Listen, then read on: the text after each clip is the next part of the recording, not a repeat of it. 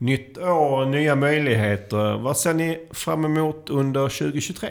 Äh, det är väl ingen som har missat all uppståndelsen kring eh, ChatGPT så jag tycker det ska bli intressant att se hur, hur allt kring eh, AI spelas ut under 2023. Eh, kommer Microsoft och Bing att kunna närma sig Google med tanke på deras inblandning i ChatGPT och vad händer med Googles egna satsningar inom AI?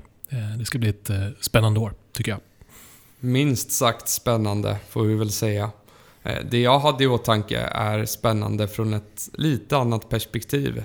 Jag vet inte riktigt om jag ser fram emot det här. Kanske snarare bäva lite inför den 1 juli i år när GA3 tas ur bruk. Och minst sagt en stor förändring för många och det känns inte riktigt som att alla företag kommer vara redo för GA4 och allt vad det kommer innebära.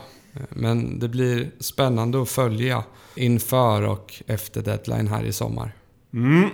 Ett eh, intressant år vi har framför oss. Och för Sökpoddens del ser jag fram emot avsnitt 100 som om jag räknar rätt kommer släppas i december. Men innan dess ska vi hinna med 10 avsnitt där det första kommer nu.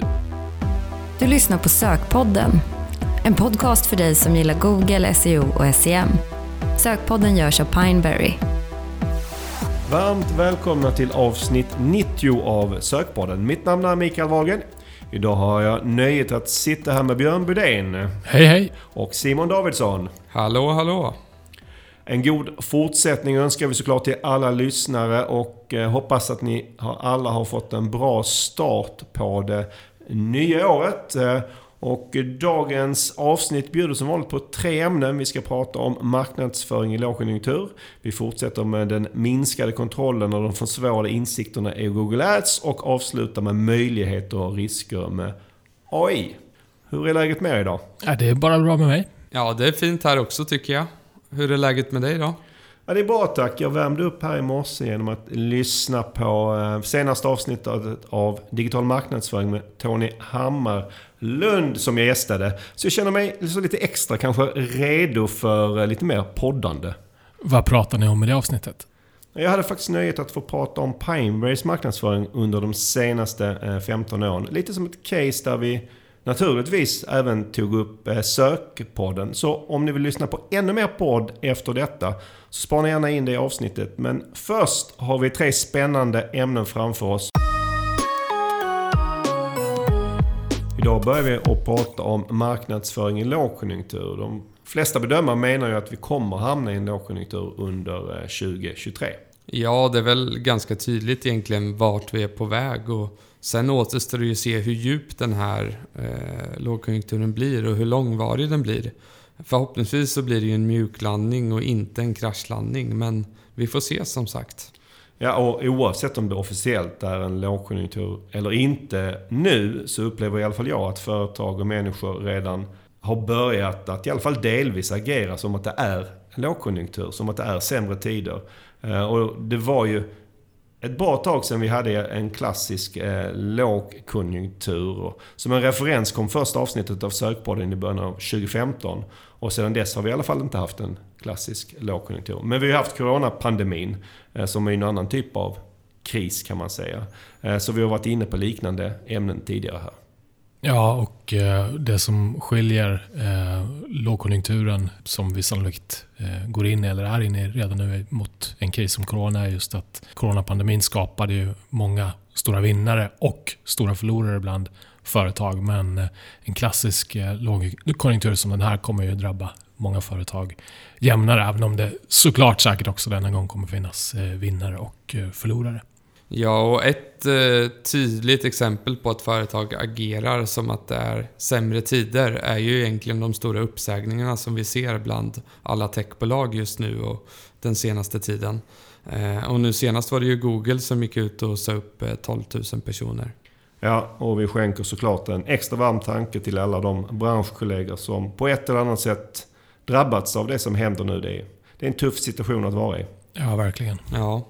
En sak som vi tog upp när vi pratade om Corona och som brukar ta upp när det gäller marknadsföring i sämre tider är att de företag som vågar gasa blir vinnare när man sen väl har tagit sig ur krisen. Det finns en hel del akademisk forskning som visar på detta. Förvisso ganska gammal forskning, men det blir ju så när lågkonjunkturer inte kommer allt för ofta. Som tur är, kan man väl säga. Mm.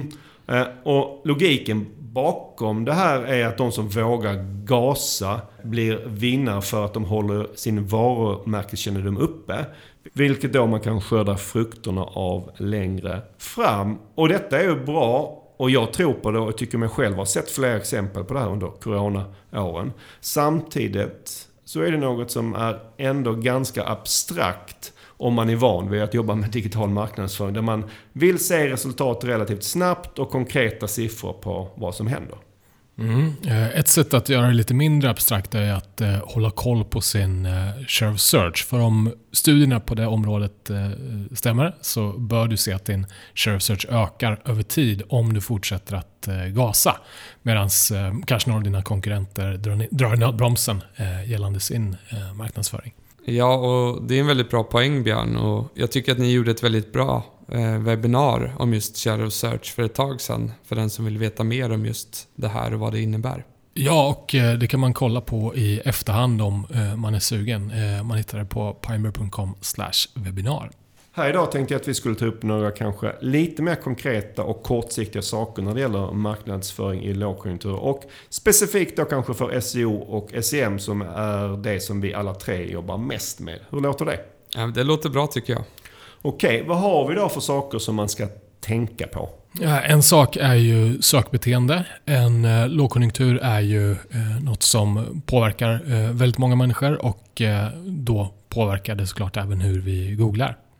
Mm, ett exempel på det som jag har tittat lite på är sökningen billig mat. Som under våren förra året, alltså 2022, låg på kanske runt sådär 8 9 000 sökningar per månad. För att i september förra året, säkerligen påverkat av att det var den månad som Riksbanken höjde räntan med, styrräntan med 1% och pikade det till 22 000 sökningar per månad. Så det mer än dubblades. Ja, eh, och sökningar relaterade till eh, begagnat och second hand ser vi ökar också, vilket ju inte är, är så konstigt.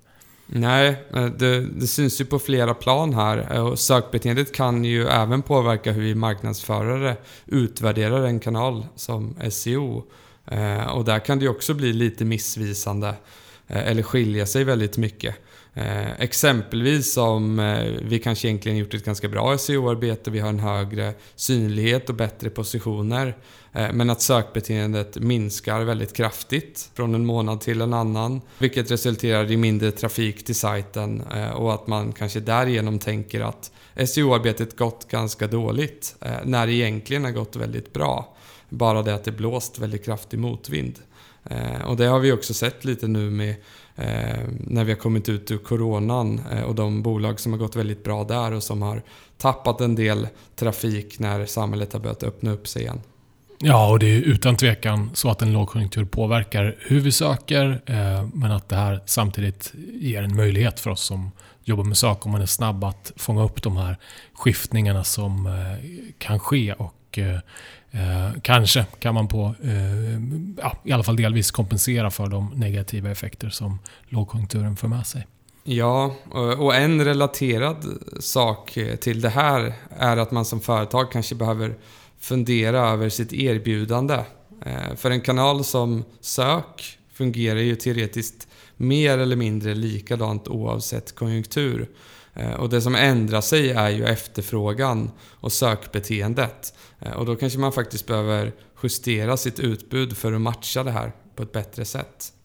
Ja, det är också eh, en bra poäng tycker jag. Och jag. I andra sammanhang så brukar jag allmänt säga att när vi hjälper kunder med, säg Google Ads, det samma gäller egentligen för SEO, så är det kunden som kanske är avgörande för om det blir bra eller fantastiskt bra. Och detta är såklart förenklat, men vår insats är ju relativt jämn. Även om vi ibland kanske kan göra det lite extra bra. Eh, men om kunden har bra produkter och bra tjänster och genomför de nödvändiga förändringarna, ja då blir resultaten mycket, mycket bättre. Och på något sätt blir det här extra viktigt i en eh, lågkonjunktur.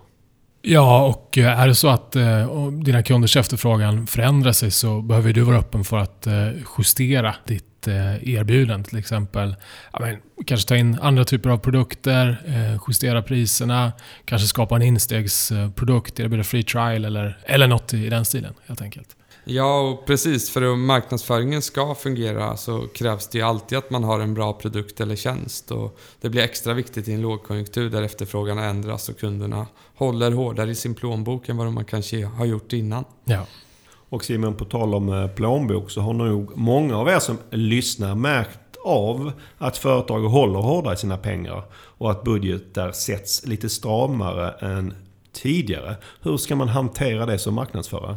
Ja, men det blir ju i tider som de här extra viktigt att man har koll på sina siffror. För medicinen för att slippa minska sin budget handlar ju om att kunna visa på att marknadsföringen ger effekt och är lönsam helt enkelt. Och det är såklart alltid viktigt men eh, när det är högkonjunktur får du ja, kanske lite mera gratis som marknadsförare och du kanske inte heller blir ifrågasatt lika mycket internt kring siffror och du behöver inte försvara din budget på samma sätt. Så därav blir det ju mycket, mycket viktigare i tider som dessa. Och en fördel med just eh, trafiken från eh, SEO och SEM är ju att eh, den ligger eh, ofta eh, ganska nära eller nära köp och eh, därigenom är det enklare att påvisa ett eh, konkret värde jämfört med eh, många andra typer av marknadsföring. På tal om eh, SEO och SEM och budget så ställs de ibland mot varandra. Man får frågan om vilken man ska satsa på. Och i en lågkonjunktur med stramare budget så blir det kanske mer av den typen av frågor. Ja, så är det ju. De slåss ju om samma typ av sökning även om det ju såklart finns utrymme för båda. Eh, och där kan det nog ofta vara en fördel för SEM i de budgetdiskussionerna. Eh, just med tanke på att det kan ge lite snabbare och lite mer kortsiktiga resultat. Och kanske kan upplevas lite mer pålitligt eller säkrare eh, i tider som är ganska osäkra. Är det rimligt? Jag tycker det är förståeligt att eh, vissa företag behöver tänka mer kortsiktigt när det är sämre tider. Men samtidigt så vet vi att SU ofta är mer lönsamt än SEM över tid. Så det är nog eh, inte ett så klokt beslut att offra SEO till fördel för SEM. Ja, och det håller jag helt med dig om. Och det bästa är väl att man inte kanske ställer dem mot varandra utan att eh, man låter dem få rätt budget eh, på, på, egna meriter helt enkelt. Och inte på bekostnad av varandra. Eh, och egentligen så borde man kanske vara mer försiktig eh, av att ta av sin performancebudget i allt för stor grad också eh, i tider som dessa. Utan det kanske finns andra ställen man kan skära ner på. Ja, men exakt. Och eh, om man tvunget ska ställa sig mot eh, något annat rent budgetmässigt så kanske man hellre ska jämföra det mot eh, något som eh, ja, man förväntar sig långsiktig, långsiktig effekt, exempelvis en rebranding. Sen med det sagt så vill jag också framhålla att det ofta går att göra SEO-insatser som ger rätt eh, snabba resultat. Visst, det är ett eh, långsiktigt spel, men det finns ofta snabba vinster att göra om man plockar den lägst hängande frukten, så att säga. Simon, vad kommer hända med klickpriserna på Google under året? Ja, rent logiskt så borde de ju sjunka med tanke på att det är en lågkonjunktur. Eh, men om vi håller oss till söket så är jag långt ifrån säker att det blir så. Varför då? Ja, men, eh, I vissa fall så kommer nog minskade budgetar leda till lägre CPC-priser eh, eftersom kanske konkurrensen går ner. Samtidigt, om man tror att företag kommer tycka det är viktigare med kortsiktiga resultat så kan det också bli så att pengar kommer att flyttas till Google Ads från andra kanaler. Är det även ett segment där det kanske söks betydligt mindre i en lågkonjunktur eh, exempelvis så blir den totala kakan av potentiella sök också mycket mindre. Eh, och därmed så kan det ju också bli högre konkurrens på de sök som faktiskt görs inom den här branschen eller nischen. Så jag, jag skulle inte bli förvånad om eh, klickpriserna inte sjunker. Har vi något avslutande att eh, säga om marknadsföring i lågkonjunktur? Ja, men en lågkonjunktur innebär ju en ökad nivå av eh, osäkerhet både för företag och eh, människor och det är lätt hänt att man skräms av det. Men lyckas man som marknadsförare hantera den här osäkerheten och vara flexibel för att testa nya saker, då har man ändå goda förutsättningar att ta sig an de möjligheter som, som kan dyka upp. Ja, jag håller helt med och det är en bra summering där. Eh, för även om vi är i en lågkonjunktur så är det ju på inget sätt en nattsvart tid som vi har framför oss. Så det kommer gå utmärkt att hitta bra möjligheter även i sämre tider, även om man kanske får jobba lite hårdare. Eh, och det tycker jag att eh, Corona visar oss som inget annat. Tack för de där avslutande uppmuntrande orden. Det känns genast bättre att ta sig an den här kommande lågkonjunkturen. Och med det går vi vidare till nästa ämne för dagen. Då fortsätter vi att prata om minskad kontroll och försvårade insikter i Google Ads. Eh, jag tänkte först säga att nu ska vi prata om något roligare än lågkonjunktur, men är det verkligen det? Nej, i ett större sammanhang eh, är ju såklart en lågkonjunktur mycket tråkigare än eh, trenden vi ser i Google Ads med minskad kontroll och försvårade insikter. Men för oss som jobbar med Google Ads så är ju kanske den här trenden mer negativ. Det här låter som ett ämne som våra kontakter på Google i Dublin kanske inte blir så glada av. Nej, eh, kanske inte. Det finns en risk för det.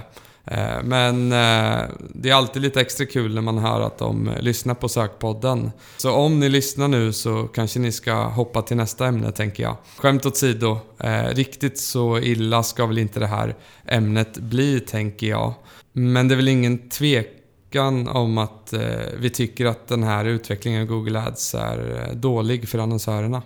På tal om utveckling den här minskade kontrollen och de sämre insikterna är inget som har hänt här och nu idag. Nej, verkligen inte. Det här är ju en trend vi sett eh, gradvis eh, över flera år i lite olika skepnader. Och varför gör Google de här, i vårt tycke då, eh, försämringarna?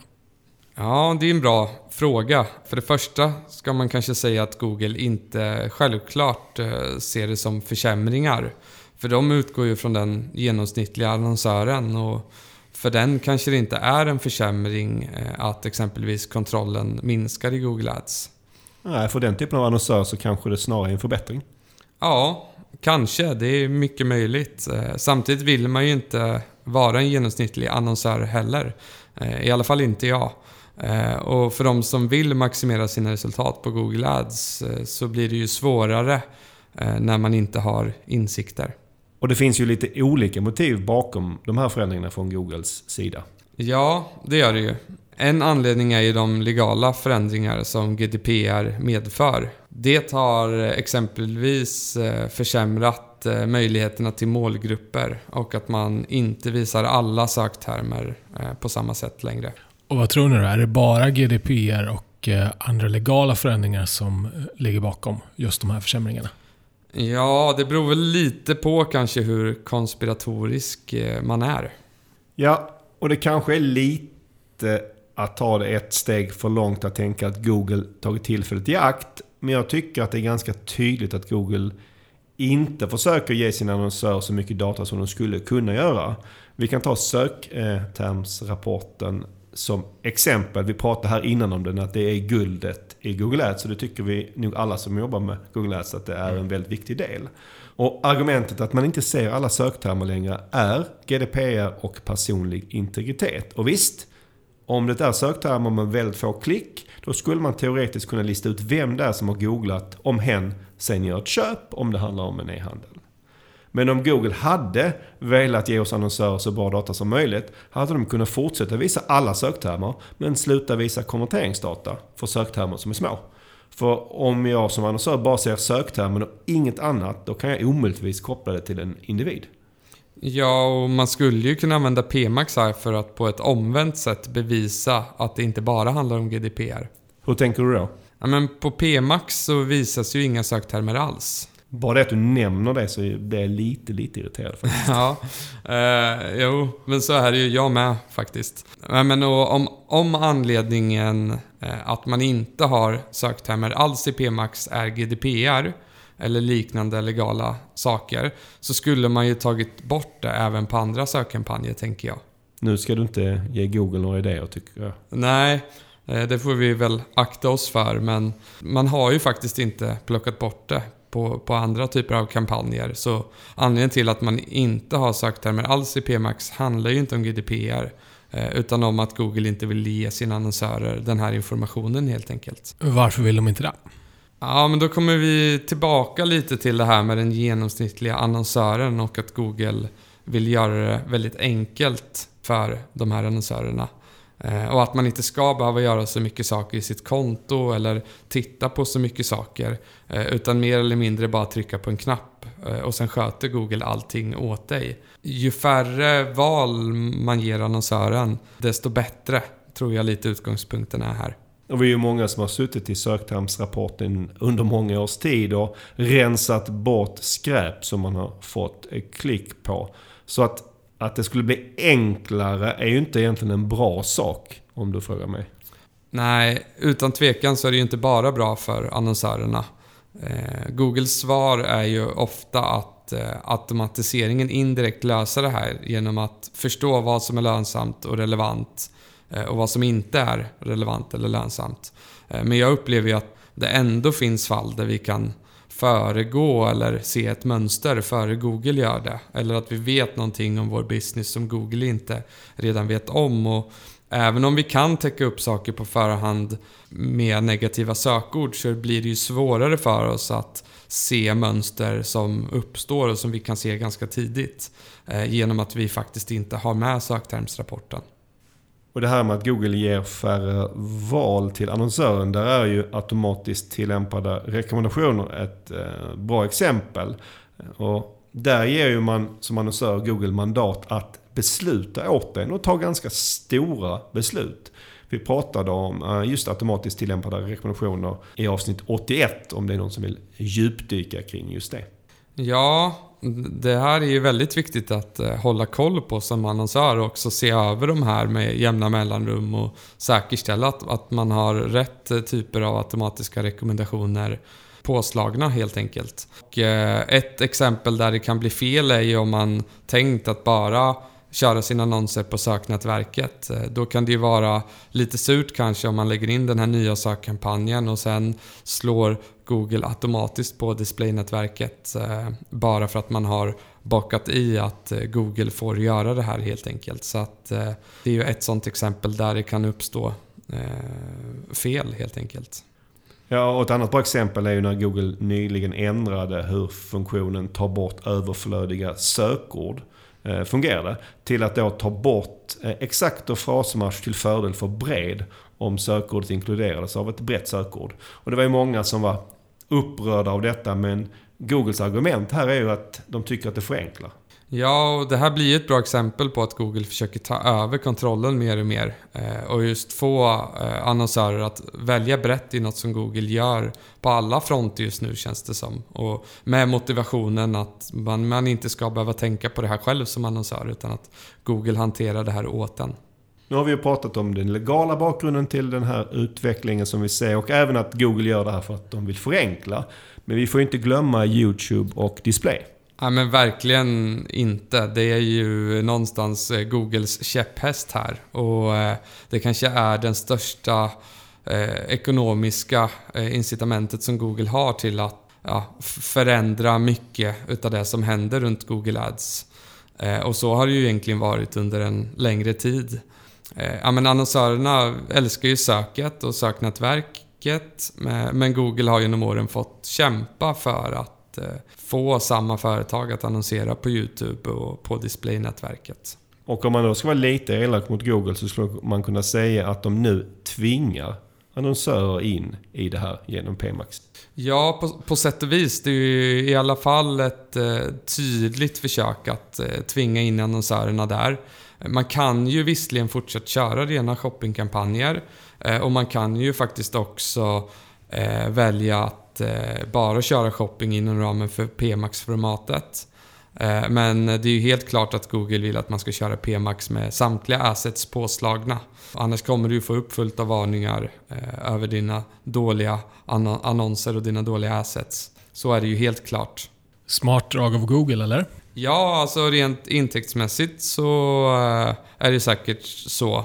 Sen måste man ju se själv att det lönar sig eh, för att fortsätta. Att man faktiskt ser en effekt. Och eh, det finns ju såklart bra argument för det också. Att man ska få med hela kundresan på ett bra sätt och eh, få en större kraft i att slå på flera nätverk. Eh, men sen kanske man kan tycka att de skulle vara lite mer transparenta med vad man som annonsör får för sina pengar. Exempelvis genom att man enkelt kan se liksom, hur ens investering sett ut per format eller plattform. Det är ju ganska tydligt att eh, vi som sitter här i alla fall inte uppskattar den här minskade kontrollen och att vi får sämre insikter. Men vilka egentliga risker finns det med det här för annonsörerna? Ja, men eh, det, för det första så, så blir ju risken mindre ju mer medveten man är kring det här. Såklart att man, att man förstår hur, hur det är uppbyggt och logiken bakom. Eh, men det mest uppenbara är ju såklart att det kan påverka ens lönsamhet om man inte riktigt har koll. Om det går så långt att man inte kan utvärdera hur sin annonsering går så kan man ju inte heller göra något åt den eh, om det inte går bra. Eh, så eh, man är ju helt i händerna på Google där och eh, beroende av att Google gör det här lönsamt för dig och att Google faktiskt lyckas med det, med det de vill. Eh, och i många fall så lyckas de ju. Sen finns det ju såklart också undantag. Och sen så finns det ju också en ganska stor varumärkesrisk i det här också. Om vi tar PMax igen som exempel. Så om du låter Google skapa videos och kombinera assets nästan hur som helst Eh, så kan det ju framställas på ett sätt som inte ligger i linje med hur du vill att ditt varumärke uppfattas. Och det här kan ju vara extra känsligt eh, om du är ett lite större bolag exempelvis. Eh, där du har ganska strikta interna linjer kring hur eh, varumärket ska uppfattas utåt. Det kan ju också vara så att du eh, syns på sökningar som du inte vill synas på, eh, men som du inte vet om att du syns på. Det finns ganska stora risker med det här också skulle jag säga utifrån ett varumärkesperspektiv. Och hur ska man då hantera det här faktumet att kontrollen blir mindre och insikterna sämre? Går det liksom ens att påverka Google i de här frågorna? Ja, men I enskilda frågor så tror jag ju, eller vill jag i alla fall tro att vi som annonsör kan påverka Google. Eh, om vi tar negativa sökord i PMax som ett exempel så först så gick det ju egentligen inte alls på Smart Shopping eller PMax och sen så kunde man ju eh, gå in och, och, och, ta bort negativa sökord på exempelvis sitt eget brand eh, via sin CSS-partner. Nu så kan man ju faktiskt eh, få supporten att lägga en negativ sökordslista som gör att man själv kan addera in negativa sökord som man inte vill synas på, på sina PMax-kampanjer. Så det har ju skett en utveckling där, eh, där man har fått tillbaka lite kontroll igen till annonsören. Jag vet ju inte med säkerhet att det har att göra med att man som annonsör har påpekat det här eller klagat, men jag tänker att det inte är helt orimligt ändå att eh, Google har tagit åt sig lite av kritiken. Eh, men den stora trenden mot mindre kontroll och insikt, den kan vi nog inte påverka så mycket, tror inte jag. Även om vi kanske kan göra insatser på lite mindre saker. Så då är det bara att lägga sig platt och göra som Google vill? Ah, det tycker jag kanske inte. Det gäller ju att försöka hitta lite vägar runt. Det är i alla fall så vi tänker ganska ofta. Eh, och jag tror att du och Felix nämnde i förra avsnittet, eller om det var i ett webbinar om PMax, Eh, hur man kan eh, ta reda på hur stor del av budgeten som läggs på shopping om man kör PMax. Det är ju ingen insikt kanske som Google ger direkt eller som man tydligt visar upp eh, eller medvetet visar upp. Men det går ju att räkna ut det ganska enkelt. En annan sak är ju att vara försiktig med att medvetet ge Google kontrollen. Exempelvis då Eh, genom att eh, opta ut istället för att opta in på de här automatiskt tillämpade rekommendationerna. För eh, vissa av de rekommendationerna som finns är ju jättebra, så, många ska man ju såklart ha påslagna. Men vissa kanske man inte vill ha aktiva och då vill man ju såklart ja, säkerställa att man, att man har rätt typer av rekommendationer påslagna helt enkelt och inte låta Google styra alla. Simon, hur tycker du vi ska summera det här? Ja, men vi kan väl summera det som att eh, vi kommer få leva med minskad kontroll och mindre insikter framöver i Google Ads. Eh, det är ganska tydligt tycker jag. Eh, och trenden kommer väl att fortsätta och kanske accelerera ännu mer framöver. Det låter inte så muntert. Nej, det känns ju inte jättemuntert men eh, som tur är så är Google Ads fortfarande en väldigt effektiv och bra kanal för oss marknadsförare. Vi behöver ju anpassa oss till Google framöver, det, det är ju ofrånkomligt så. Eh, men vi kommer ju fortfarande att finnas där. En bra liknelse tycker jag är om man skulle kollat i ändringshistoriken eh, på ett konto för fem år sedan mot idag eh, så skulle man kanske se att det görs mycket färre knapptryck, mycket färre manuella ändringar och i grunden så är ju det också bra för att eh, då kan vi ju ta fokus ifrån det här kanske lite manuella och tråkiga till att eh, jobba mycket mer affärsutvecklande, mycket mer strategiskt, mycket mer med data och input och målsättningar för att eh, på det sättet maximera våra intäkter. Så det är ju på ett sätt bra att vi kommer ifrån lite av den här Eh, day-to-day management-delen och, och, kan fokusera lite mer på andra aktiviteter helt enkelt som, som bygger ett värde i Google Ads. Tack för det Simon! Och med det så går vi vidare till dagens sista ämne. Nu ska vi prata om möjligheter och risker med AI när det gäller digital marknadsföring. Med ett extra fokus på SEO. Om eh, våra två första ämnen varit lite kanske dystra och kanske lite negativa. Så är ju detta ämnet inte bara negativt i alla fall. Nej, verkligen inte. Eh, för även om det finns risker även med AI som vi kommer in på lite senare här så eh, finns det även också stora möjligheter.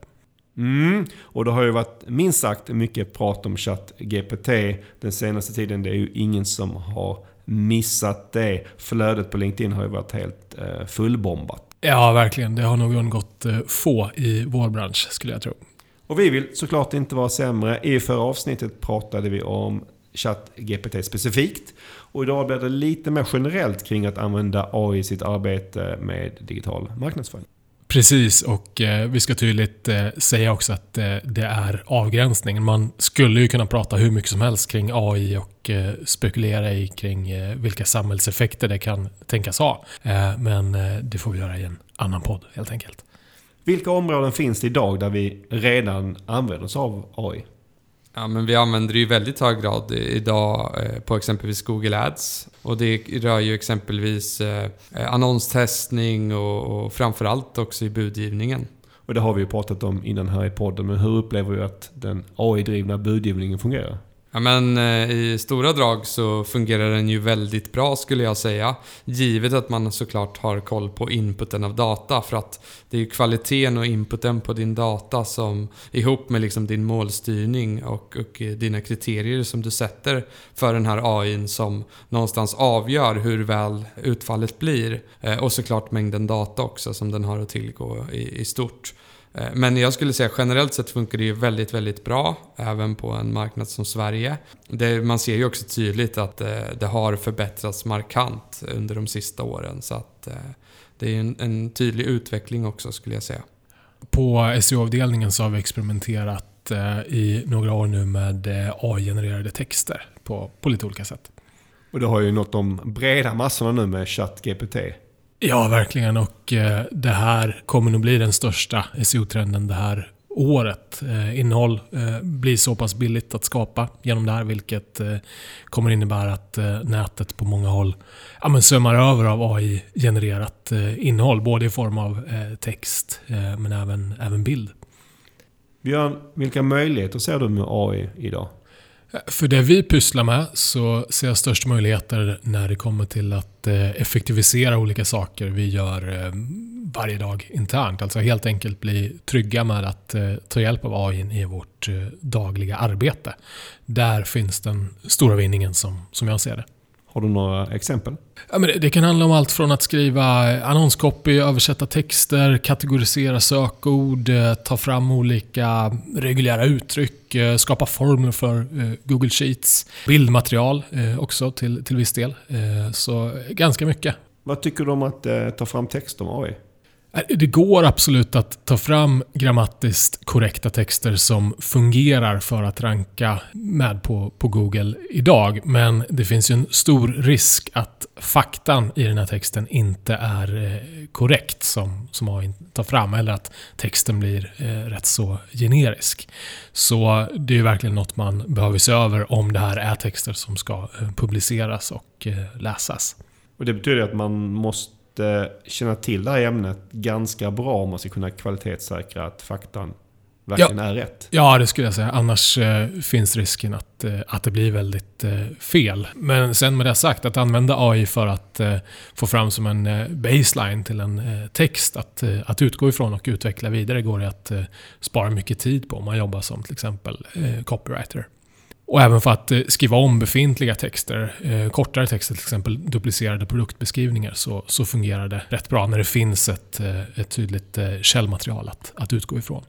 Och vi har varit inne på det lite innan i, i tidigare sammanhang. Men ur ett SEO-perspektiv så har Google varit väldigt mycket fram och tillbaka om AI-genererat innehåll ska vara tillåtet eller inte. Mm. Ehm, och det känns lite som att de inte är riktigt säkra på vilken väg de ska gå här. Nej, det känns som att man, man hör lite olika saker. Men eh, vad har de sagt?